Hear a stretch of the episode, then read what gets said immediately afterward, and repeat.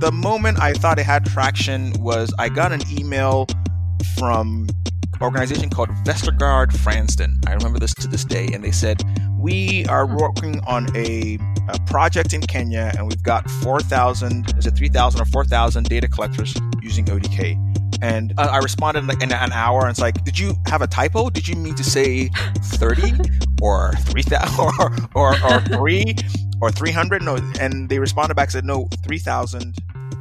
Hello, everyone, and welcome back to episode four of Aid Evolved, a podcast about technology, poverty, and health. In this space, we'll be speaking with individuals who've built their lives and careers at the intersection of these sectors, folks who are fighting poverty or improving healthcare, and trying to see if maybe technology can help us do that better than we've done in the past. Today I'm speaking with Yao Anakwa. He's the founder and C E O of O D K, Open Data Kit. O D K's mission is to design, build, deploy, and support offline data collection systems in low-resource settings.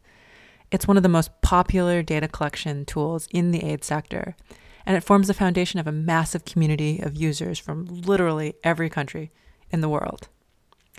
To give you a taste of uh, some of the users, I, I have a quote here from Jane Goodall. You know, Jane Goodall, the woman who studied the chimps. Jane writes, with O D K, we've been able to give voice to hundreds of village forest monitors in Tanzania, Uganda, Congo, and eastern D R C, so they can help conserve their ecosystems for the benefit of future generations. In this conversation, Yao shares a story of how O D K took off. Now, there's a bunch of gems in this conversation I'd encourage you to pay attention to. From its beginning is as a sabbatical slash internship project. He mentions the name that they almost gave O D K, but didn't. He shares a few words in homage to the late and great Gaetano Borriello, his mentor and advisor who laid the foundation for his success with O D K. And towards the end, he talks about the grim reality of how do you pay the bills when you're writing software for which the whole point is to give it away for free. Okay, enough monologuing on my part. Without further ado, here's Yao. Can you talk a little bit about O D K? Like, what is it? How does it work? If I'm some random person, you know, wanting to do something on a phone, how would I use it and why? Well, if you're a random person wanting to do something on the phone, we, we welcome you to the software. There's lots of exciting opportunities there. Yeah, so at its heart, O D K is offline data collection software. It lets you build powerful offline forms to collect the data you need wherever it is. The way that it generally works is that you first start by building a, a form. These forms can include, obviously, you know, text and numbers, the kinds of things you see in a, on a sheet of paper. But with O D K, you can also include photos and G P S locations. You can have skip logic calculations. You can have multiple languages. You can connect to a fingerprint scanner. You can scan barcodes. You can get background G P S. So all those things are possible within the form. All of this nice. uh, enables you to work offline. So you can either collect the data offline on your mobile device, which is what a lot of people do, um, or in the, in the web app. And then forms and submissions, they are synchronized to a server uh, when a connection is found. We have users who go for months without syncing to the server. So it really is offline. And then when you're done, you can either download your data as a C S V or an Excel file, or you can connect apps like Power B I or R directly to the server and use it to create your dashboards or your reports. So at the end of the day, it's, you know, one way to think about it is, oh, it's it's a replacement for my paper form. Another way to think of it is like it's survey software that's super powerful and super flexible. And the big differentiator is that it's designed to work really well offline with in areas like D R C or the Amazon rainforest. And it's been around for a, for a long time. Gotcha. So I'm imagining something like SurveyMonkey or Google Forms, except you can put it on your phone and you can take it to the middle of nowhere. Exactly. And way, just way more powerful. So yeah, the Google Forms and SurveyMonkey thing is, is, is a great example, but you know, Google Forms can't collect fingerprint scanners or can't connect to a, a soil sensor to determine moisture, or you can't sort of play videos as part of your Google form. So it's the same concept, but taken to sort of the next the next level. Are there any particular users or use cases that you're most proud of that you wanted to, to highlight maybe from the past year or two? Yeah, for sure. I'll start with a very small example. So a small example is that there's a guy, I think he was in Colombia or something like that, who used an O D K form to build a jukebox for his wife, huh. where, you know, I know it's crazy, right? Um, how romantic. How romantic indeed. Here's a form. um, so you can imagine that he has a form that has a set of questions that says, you know, what type of music you want to listen to. And then he gives you a drop-down list of the different songs that are available. You select the one, and then the O D K plays that particular song. Again, it's all offline. So that's a very simple huh. example. Not our target use case for sure, but it's cool. Are you sure? Music's a big industry. And then on a bigger side, uh, the projects that we're really proud of these days is uh, stuff that has to do with COVID nineteen. In Honduras, uh, they have about, let's see, eighty-five thousand teachers who are tracking the progress of about two million students with O D K. Um, and so wow. the teachers are... you know, reporting in about how remote learning is going, and they're using O D K um, to do that. So that's, you know, millions of students. Um, it's a really big project. Another really big project is in Nigeria, where the Ministry of Agriculture uh, is mapping two million farms. And again, here they have about seventy thousand data collectors who are going house to house and walking plots and measuring exactly how wide each plot is. And all this information is to help the government figure out how much arable land is available, what inputs are needed to keep these lands um, fertile um, because, you know, there's a pandemic going on and they want to make sure local food supply um, is working. So that's an example. And then certainly all over uh, the world um, for polio surve- disease surveillance and COVID nineteen surveillance, um, much many of the countries who are affiliated with the W H O, World Health Organization, are using O D K in some way for their um, disease tracking and contact tracing. So um, it just goes to show you that the software is designed to be generic. So I've given you examples in health. Um, there's examples in agriculture and examples in education. Um, our focus continues to be social impact, um, but there's no particular sector that we're we're focused on. So let's dive into a bit of the backstory, you know, the behind the scenes view of O D K. And specifically, I was wondering if we could start off um, with, you know, the beginning of O D K and, and you at the beginning of O D K, you know, like when you first started this journey, like what What did you have going for you? You know, were, what did you were you a software guru? Were you a development guru? Did you have tons of cash? Like, how, what, what what were the assets that you were working with when you were like, oh, maybe I'm going to try building this this O D K thing? I had nothing. I had nothing. I, I, I'd come with just my hands and the shirt on my back when I started O D K. Um, no, so I was um, I was a grad student at the University of Washington in Seattle. Um, I was. wrapping up my master's. I was a PhD student. I was wrapping up my, my master's work, and I saw this talk from a guy that you know, that a lot of people know, Neil Lesh, um, who oh, was that guy. That guy, yeah, who was, interestingly enough, was a former grad student at U W. So he came by and he was giving a talk about his work wandering East Africa, uh, writing software and helping out hospitals. And he said Partners in Health um, had an opportunity in Rwanda to help uh, set up the medical record system called Open M R S. And I was not particularly excited about the research I was doing at the time, and so took the opportunity to volunteer at Partners in Health. They accepted me. Um, I went down there for about six months and had a great time setting up this medical record system. And during that experience, I really learned the power of technology, in that for uh, a use case like uh, H I V and T B, where you have chronic care patients who are coming back over and over again, paper just doesn't really work for record keeping. Um, and so technology can really make a difference. And so it's with some of that experience in mind when I I, I came back um, to Seattle. Actually, technically, I didn't come back. I was wandering the beaches of Tanzania.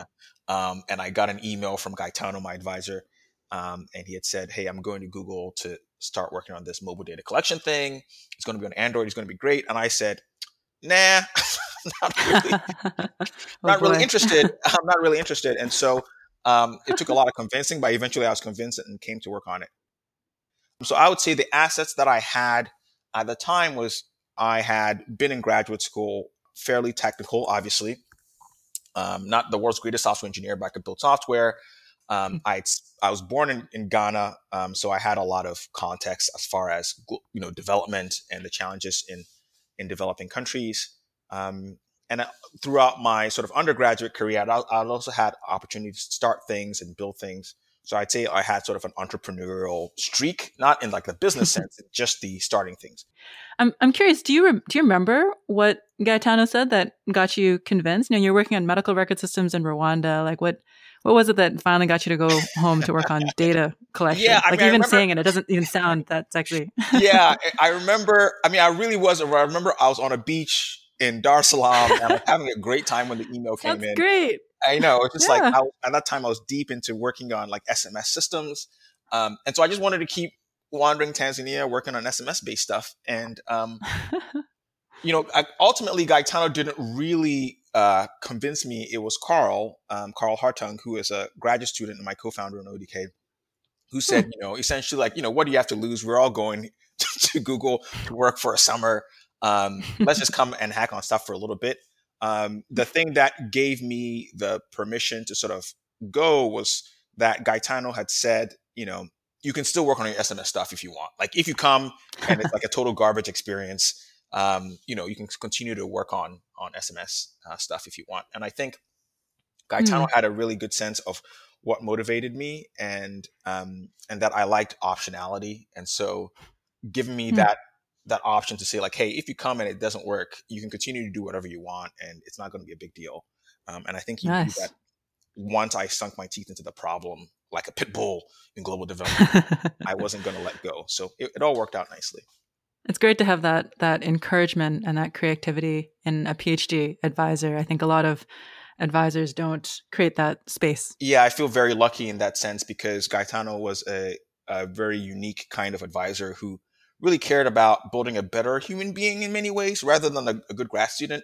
And you can see that in, in the breadth of students and the kinds of students, you know, students who wouldn't probably typically Um, you wouldn't expect to succeed in a top C S program. Gaetano tend to pick students who have not traditional backgrounds, um, but hmm. ha- had a variety that would produce interesting outcomes. And so um, he always gave us the freedom to just, you know, do whatever we're interested in.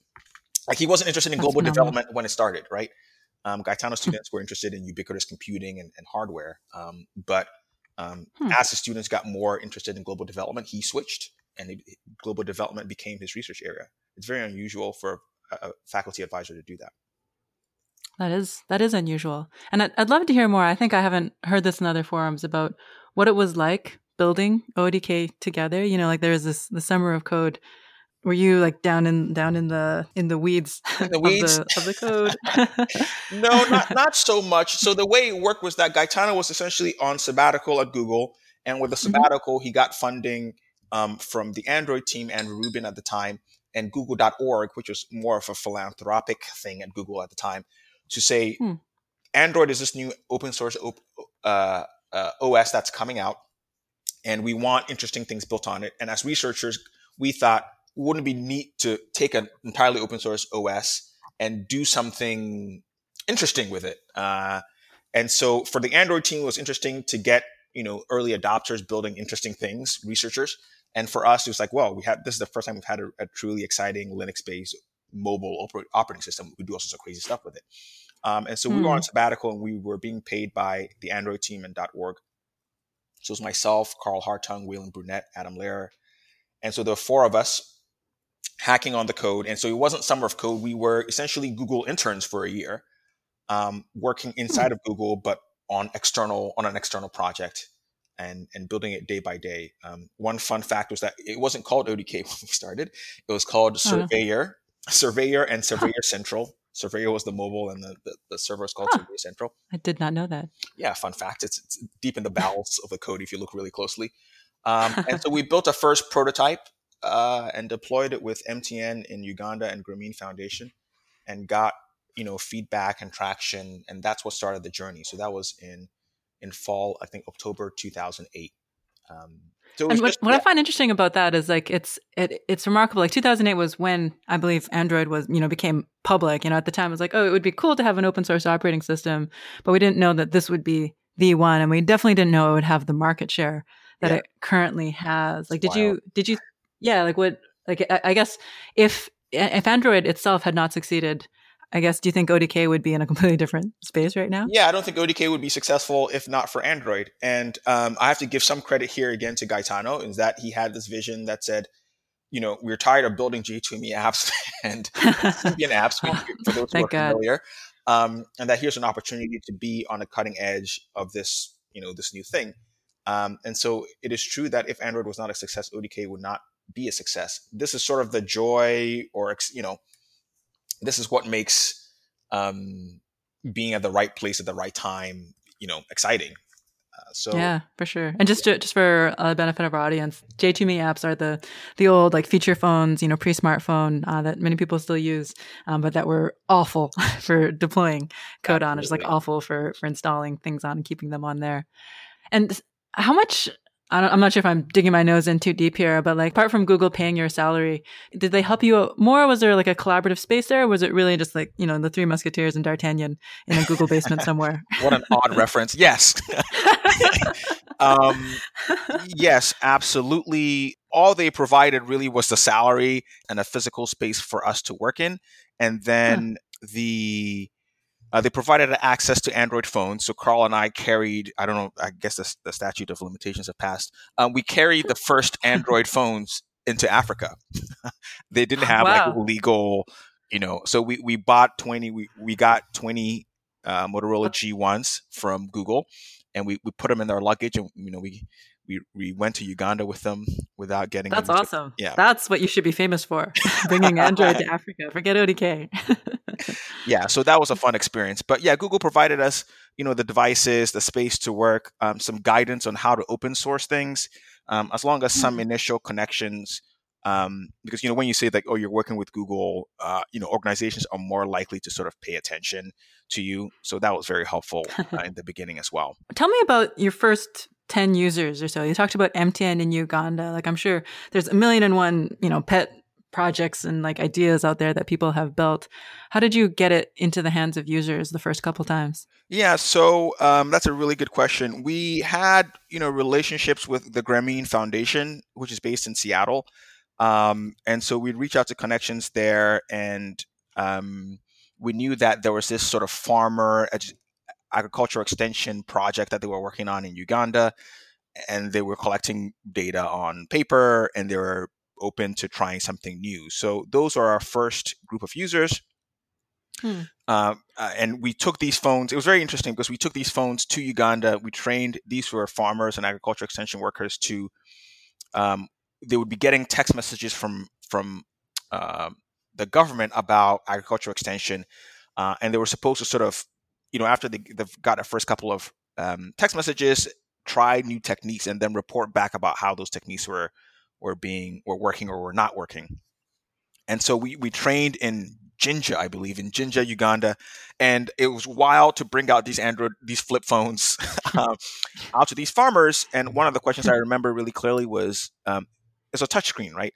Um, and one of the farmers said, is, "Is this phone alive? Does it have blood in it?" You know. Um, Whoa. Yeah, wow. Because the first time you, you touch a touchscreen, it's so responsive; it it does feel alive.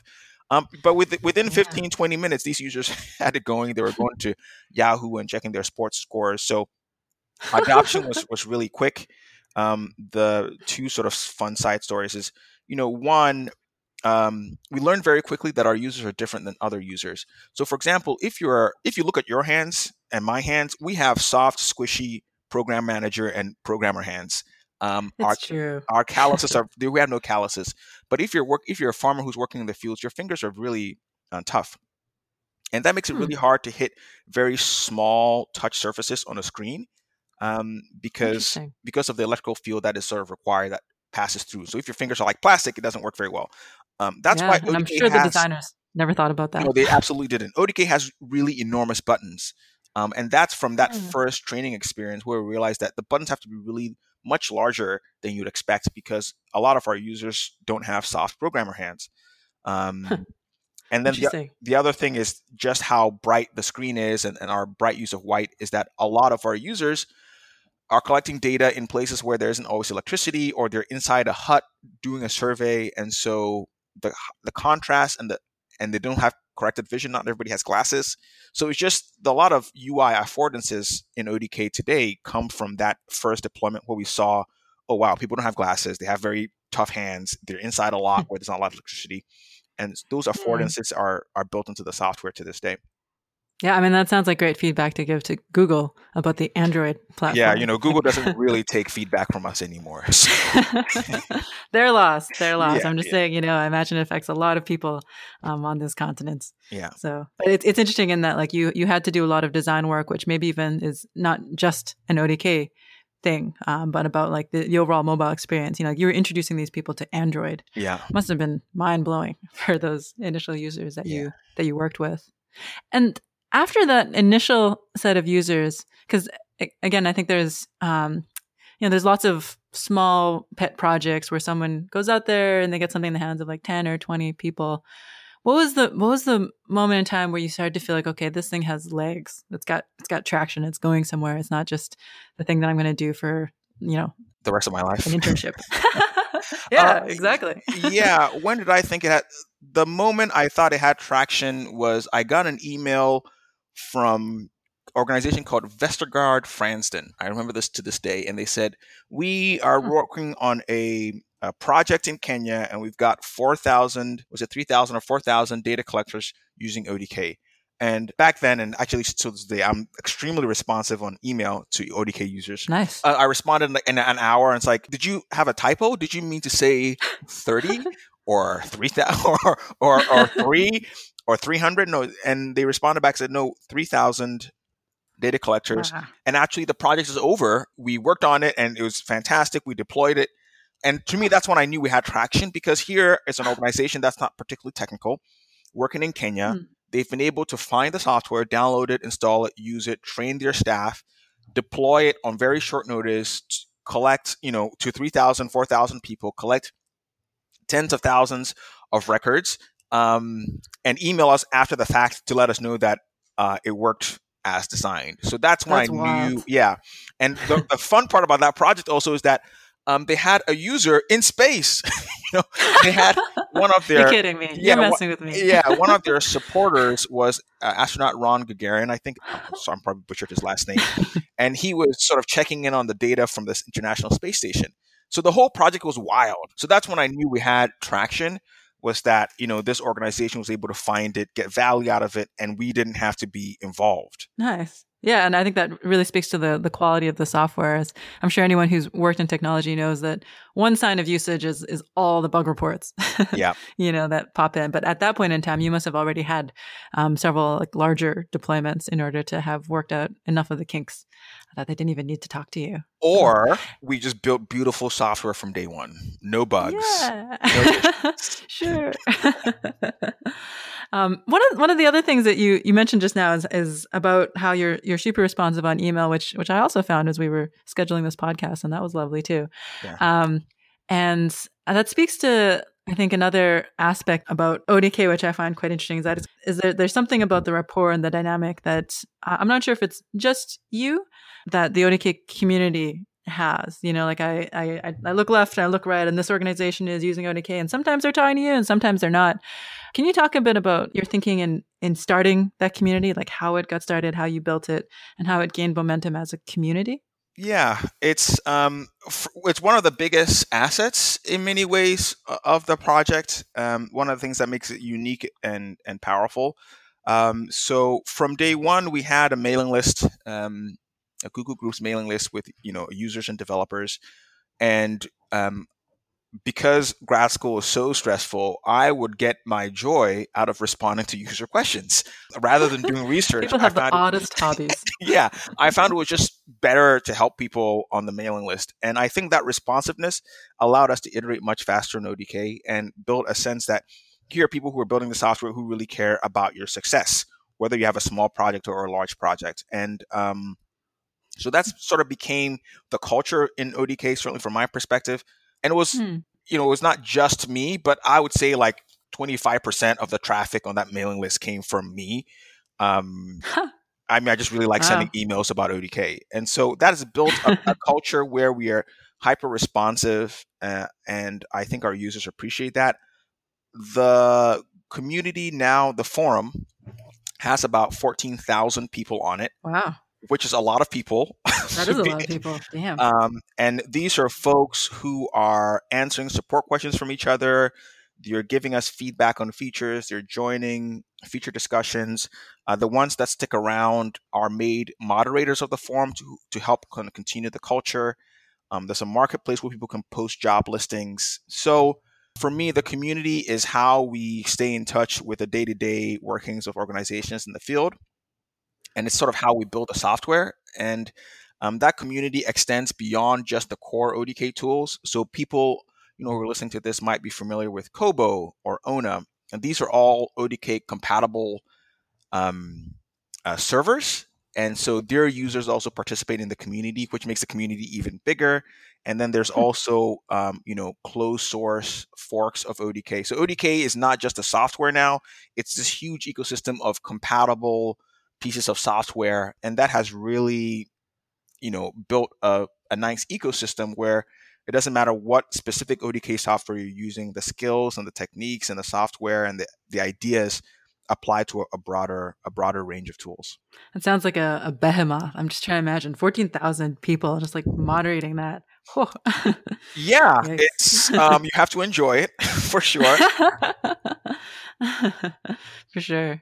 And how did how did they how did they find out about you? You, you know, like I, I think many people who, who start things would love, you know, would love to get their first thousand or, you know, even a measly ten thousand people on it. Like, how did you, how did you get the word out there so that people would hear about it, try it, use it? Yeah. You know, um, I, I listened to a lot of podcasts, and I think I was looking to listen to one indie hacker podcast, and um, in it, um, I think it was John O'Nolan from Ghost, which is another open source project. But anyway, he had said that when you get traction, like you don't, you know, you have traction. It it it will be so obvious to you that, um, that you you found a good fit. And in our case, we don't really have to advertise because our the users who who manage to find O D K either through search or or whatever, um, and find success with it, they get very excited about it. And in fact, I'm going to read you a message I just got on LinkedIn mm, an hour ago. Huh. Um, it says, you know, great. um. This person just connected to me, and you know, hi, yeah, I'm I'm more than glad to be connected. Honestly, I'm into health. Um, I was asking him about an educational project, but I am so passionate about O D K, and so I asked him, I love the passion. What gets you excited? Um, it's interoperability, being able to connect to other systems, and connecting to Tableau.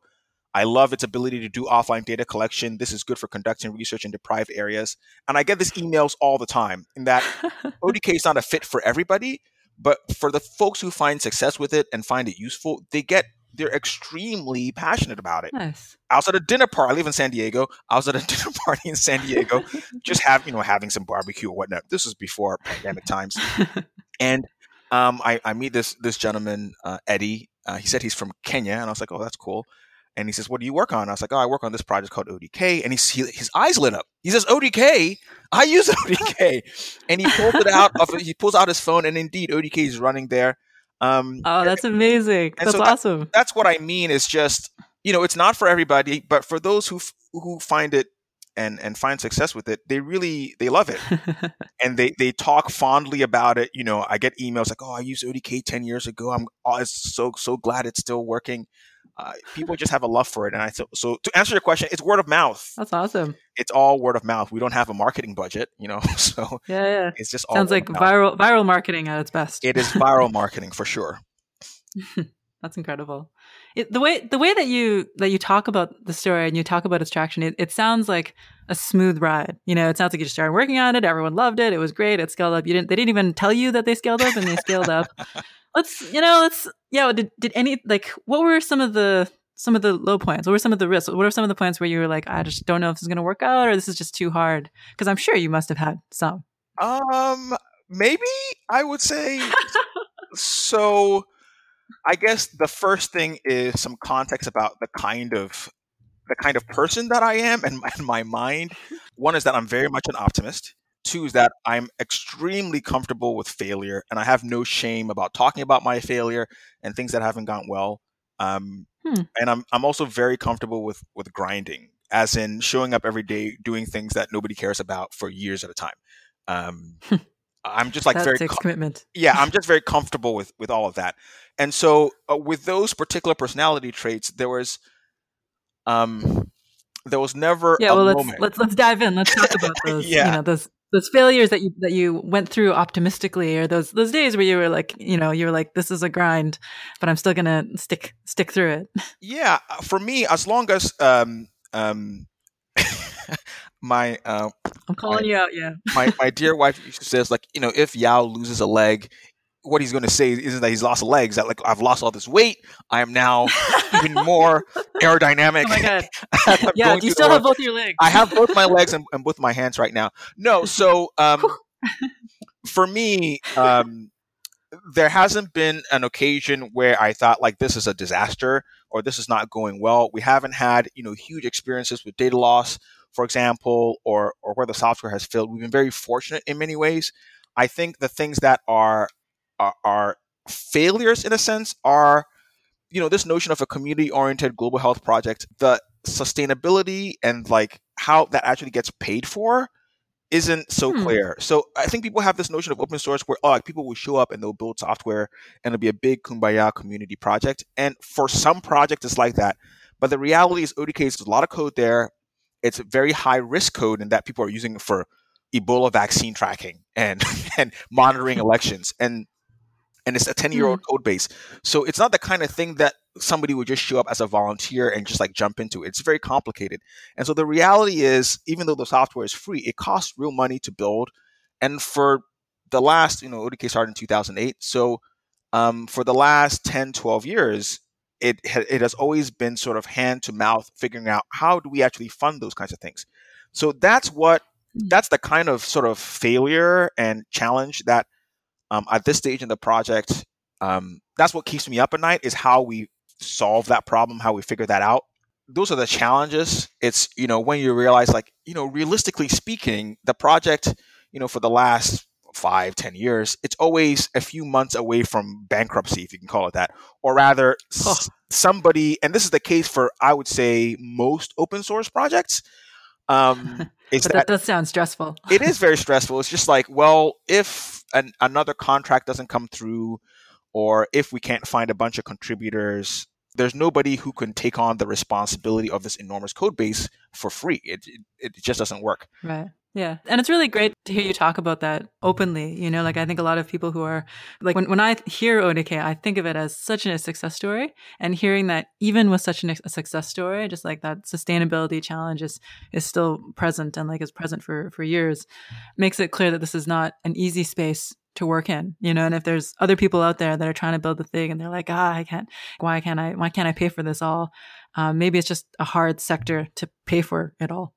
It is in many ways, and um, maybe this is a little inside baseball uh, for folks, but um, there is a lot of money, like actual money, in global development, right? If you think about how many land cruisers there are driving over Africa, what the diesel costs are, um, the cost of, in, in the pre-pandemic days, flying, you know, people around the world to have conferences where they discuss sustainability.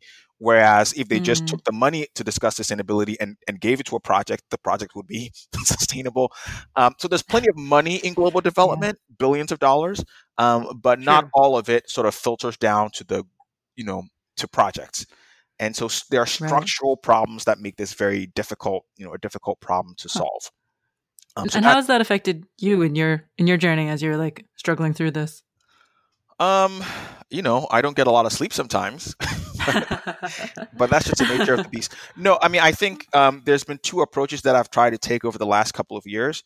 One is to, and I think, you know, the big funders know this already, that, you know, it's very difficult to have a successful software project where you give away the software and don't charge money for it. I mean, when you say mm. that, it sounds ridiculous, but that's what a lot of us are doing, right? We're making software, which is, you know, people at Google get paid one hundred thousand dollars, two hundred thousand dollars a year to work on software that are of less complexity. And so we're making software as volunteers for free, giving it out. And so obviously that doesn't work um, because there are not a lot of volunteers to do that. So um, yeah, and it's tricky because that's also, I think, a lot of the appeal of O D K, you know, like it's free, you download it, you use it, you don't have to talk to anyone. Yeah. Um, but then how do you, how does it not stagnate? Yeah. How does it stop? So what we, you know, we, I've been talking to funders uh, for the last, I don't know, forever, um, saying that, you know, if, if funders and countries like this model where it's it's it's free to use and, and open source in this way, um, then there needs to be sort of funding for it somehow. Uh, so that could come from the countries, that could come from the funders. And to me, it's not unreasonable um, because, for example, malaria bed nets are not sustainable, right? Like giving away hmm. malaria bed nets isn't, nobody says, well, but this isn't financially sustainable. People do say that here's a, a good thing that we want to do. These are public goods that we want to give to the world.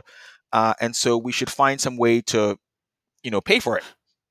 Um, right. And so in the same way, if you want software that is a public good, there has to be some way to pay for it. And it can't just be kumbaya magic. So that's what I've been telling funders. And I think mm. structurally, it's going to be very difficult for funders to make that change. But that's the change that needs to happen if they want more things like O D K to exist in the future. Um, but as of mm. today, what we've done on O D K is we need to take more ownership of the problem. And so um, we are now providing folks who want to pay things of value that they can pay for. So if you don't want to host O D K yourself, you can pay us and we will put it on the cloud. We'll provide technical support um, for it. And, you know, you pay us for that service. Um, or if you want a feature and you don't have a, a developer team to pay for it, then you can hire the developer team and we'll work for it to, um, to you know, to put it in software. So just going away from the model where it's just like, oh, people when they want to contribute can contribute to, these are very clear ways that you you can pay us money and that money will go to making the software.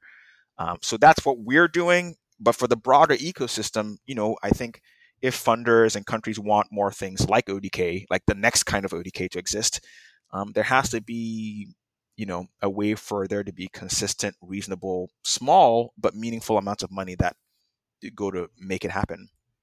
Yeah, I'm I'm reminded of uh, Paul Farmer um, and his his argument in Mountains Beyond Mountains. You know, the the, the global community was, was saying, you know, we can't give people, you know, in poor African countries Uh, drugs for H I V. It's too expensive. And yeah. he was like, well, we, we do it in the West.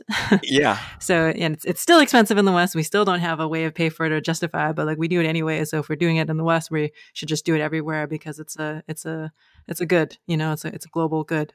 yeah. And, um, and Paul's story is, um, I worked for Partners in Health as, you know, in Rwanda mm. for six months. And so I'm very, which is Paul's organization, which is Paul's organization exactly. And so it's not, I guess it's not surprising that I have a similar, a similar mindset when it comes to the software side of things. I also enjoy the little parts of that book where he like steals a microscope from Brigham Hospital in Boston and, and brings it to Haiti. I was like, oh, I'm amazed you can publish stories like that. We still know software.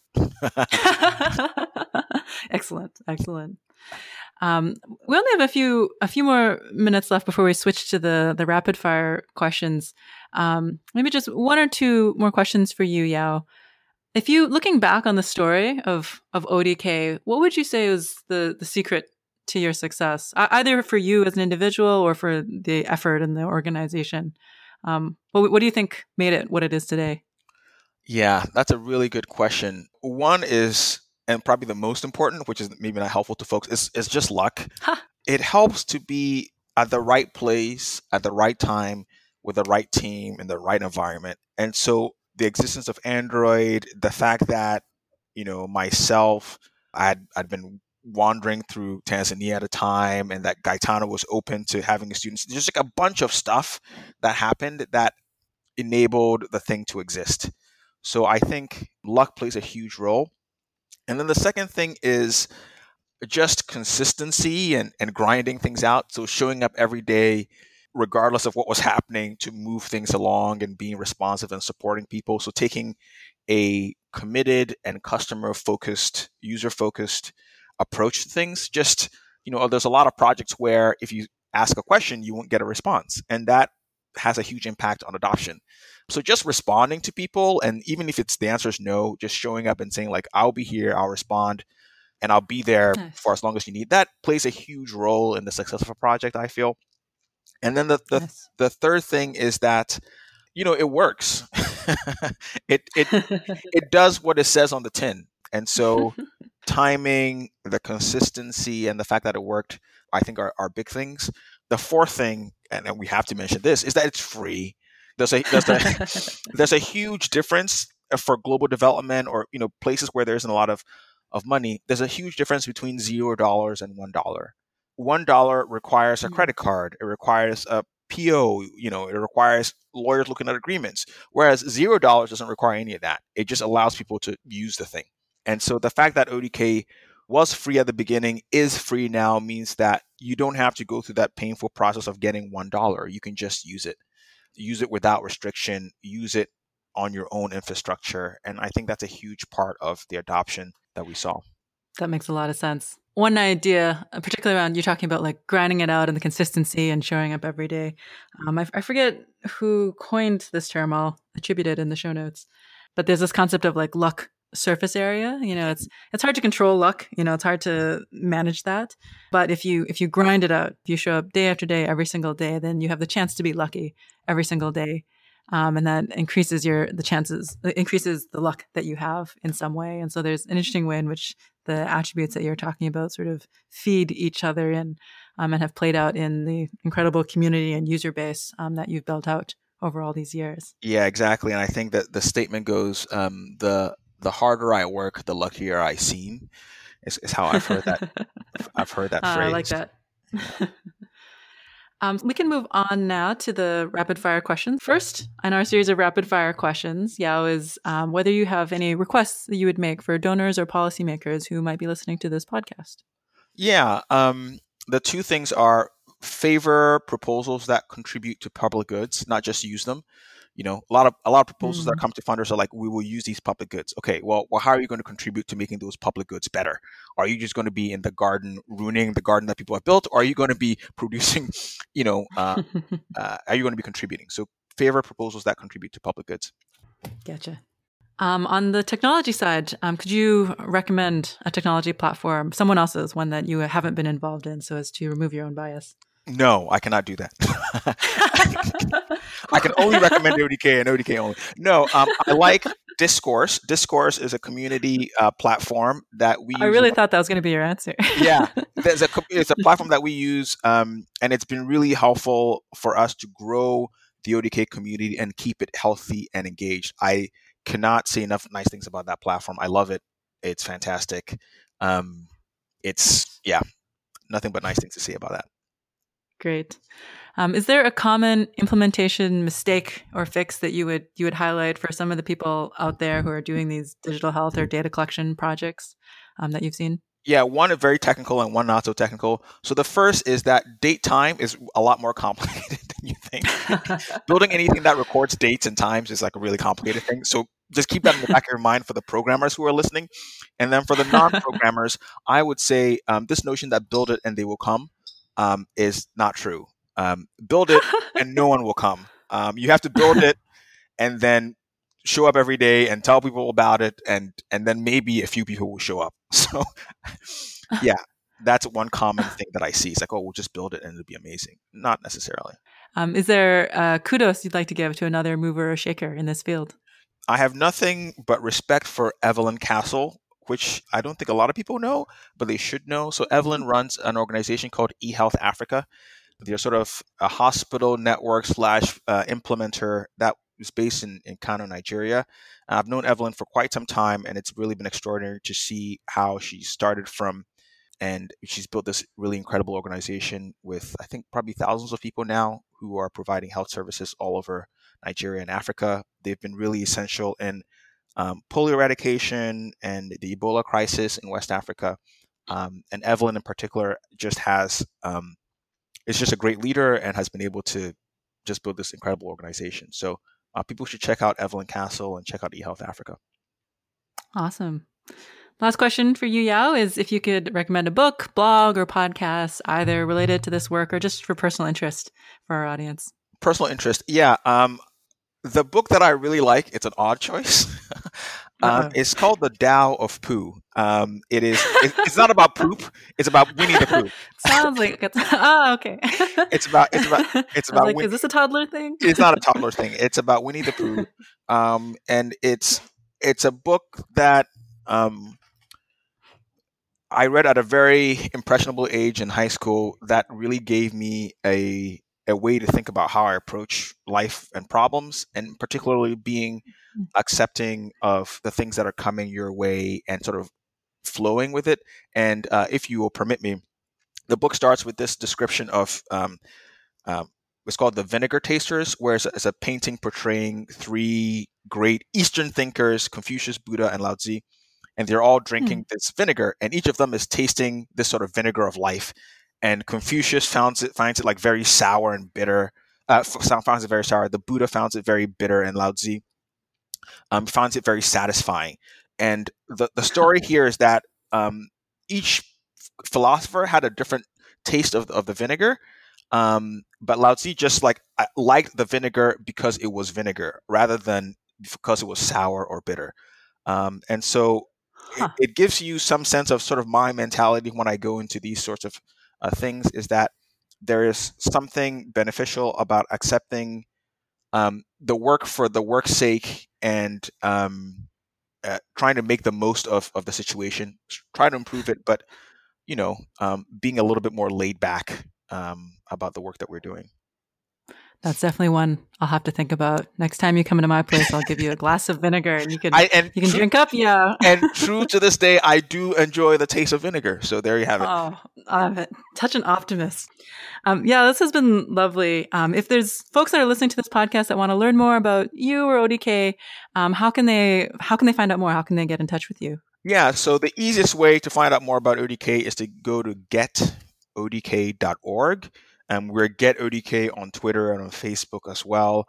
And um, I am, just Google me if you want to find me. I'm very easy to find. um, uh, my email inbox, to anybody who's listened to this podcast, you can find me at Y Anakwa, first initial last name, at get O D K dot org. You can email me about anything you want to talk about, be it global development, mobile data collection, motorcycles. Oh boy. I, it just doesn't matter. I have an open inbox policy. So glad to talk to anyone about anything. And if I can be helpful, I'm, I'm glad to be of help. That's quite the invitation. Well, thank you so much. Yeah, this has been fantastic. I really appreciate your, your time today, and I really enjoyed catching up with you. The honor is all mine. I had a great time, and thanks. I wish I could share with you all the conversation Yao and I had after I clicked stop recording. Basically, I asked him, really, really word of mouth, that's how O D K was popularized? You didn't get some assist from, from Google or from marketing or whatever else? And Yao said, really, they didn't have the budget for marketing. Wow, what a story, hey? Anyways, thanks for joining us on this episode. If you'd like to learn more about the things we discussed, our show notes are available at eight evolved dot com. You can also go to the same website to subscribe to future episodes or to sign up for our newsletters in order to get highlights, behind-the-scenes notes, and other commentary about the conversations that we're going to have. And with that, I'll see you next week. Take care. Bye.